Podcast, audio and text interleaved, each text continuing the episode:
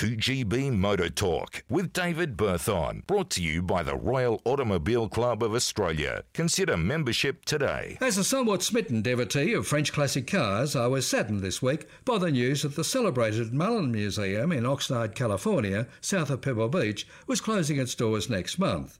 Opened in 2010 by car enthusiast and philanthropist Peter Mullin, this collection of over 60 rare and exquisite French cars, mostly from the Art Deco period, was in my opinion the best in the world. Rare Bugattis, Delahayes, Delages, Citroens and the like, with stunning coachwork, beautifully displayed with French sculptures, furniture and artefacts. It was a must-see when visiting Pebble Beach Concourse. Mullin died aged 92 last September, and apart from six cars going to the equally impressive Petersen Museum in Los Angeles, some 20 cars will go under the hammer at Gooding's Amelia Island auction in late February. A really sad day for French car fanciers. I'm David Berthon.